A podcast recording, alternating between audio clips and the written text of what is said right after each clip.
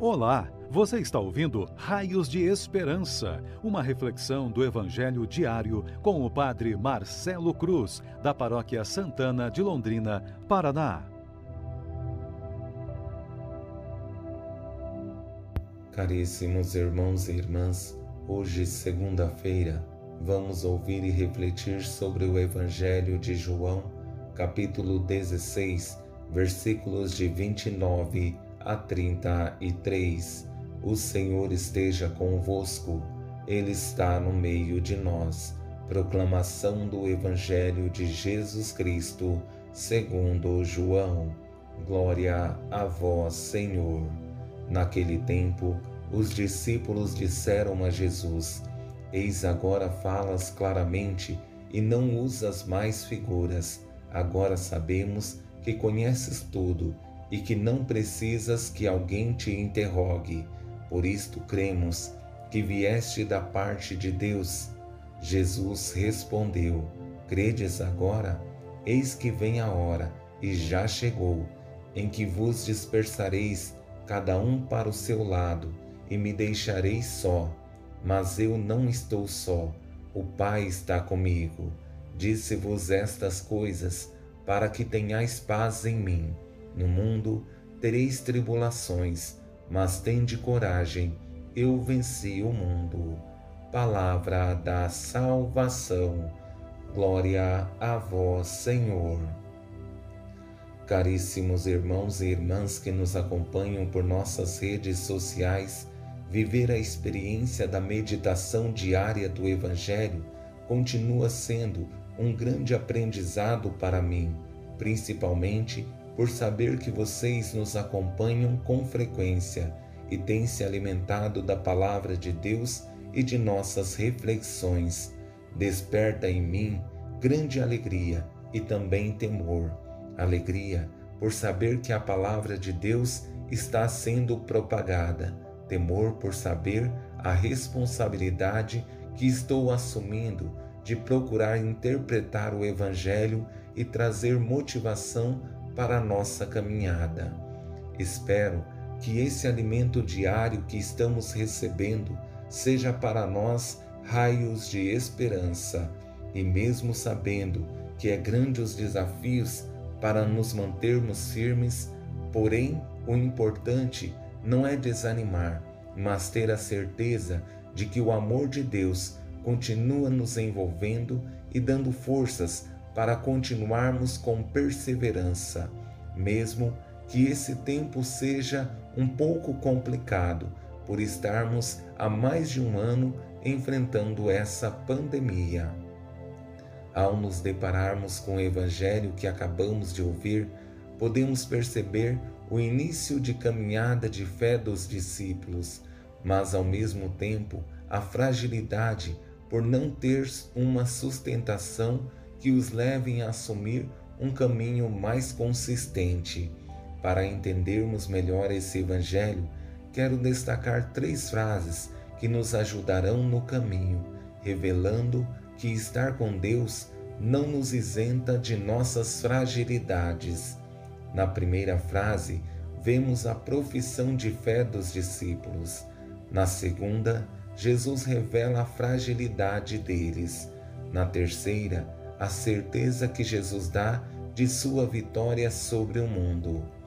Nessa primeira frase, podemos perceber a profissão de fé dos discípulos, mas essa fé não é assumida por convicção, mas porque presenciaram algo forte, e isso os encorajou a dizer as seguintes palavras: Eis, agora falas claramente e não usas mais figuras Agora sabemos que conheces tudo e que não precisas que alguém te interrogue. Por isto cremos que vieste da parte de Deus.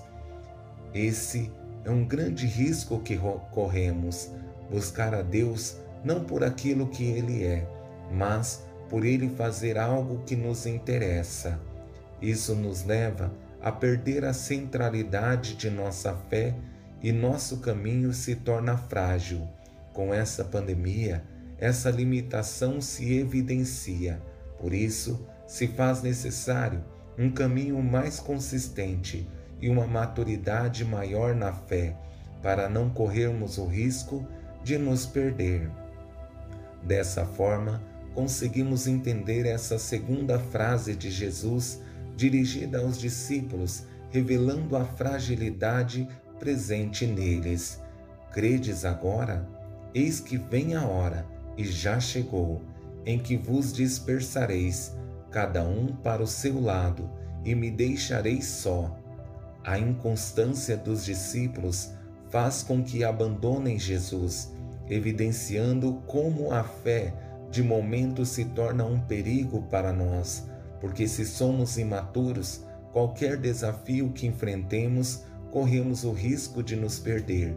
Aí entendemos quando Jesus diz a Mateus, capítulo 7, versículo de 24 a 25: Assim, todos aqueles que ouvem essas minhas palavras e as põem em prática, será comparado ao homem sensato que construiu sua casa sobre a rocha. Caiu a chuva, vieram as enchentes, sopraram os ventos e deram contra a casa. Mas ela não caiu, porque estava alicerçada na rocha. Diferente do que aconteceu com os discípulos no momento inicial da provação. Por mais que estivessem caminhando com Jesus, isso não os impediu de abandoná-lo.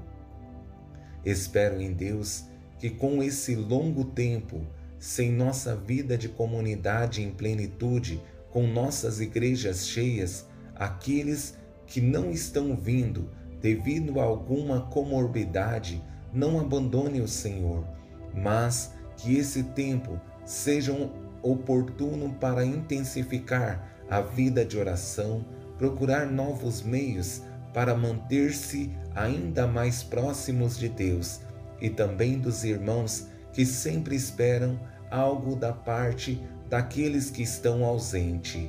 Por fim, com essa terceira frase de Jesus, não deixamos de lado essa certeza de que Ele nos garante a vitória sobre o mundo. No mundo tereis tribulações, mas tende coragem, eu venci o mundo. Precisamos entender que a vitória de Jesus sobre o mundo não nos isenta de passar por desafios, mas nos traz a certeza de que Sua vitória é uma garantia que temos para enfrentar as dificuldades de nossas vidas e confiar sempre mais nesse Deus que é amor e quer a nossa salvação. Louvado seja nosso Senhor Jesus Cristo para sempre seja louvado. O Senhor esteja convosco, Ele está no meio de nós. Abençoe-vos, Deus Todo-Poderoso, Pai, Filho e Espírito Santo. Amém. Você ouviu o Raios de Esperança, uma reflexão do Evangelho diário com o Padre Marcelo Cruz da Paróquia Santana de Londrina, Paraná. Se esta mensagem lhe fez bem hoje, compartilhe com seus amigos.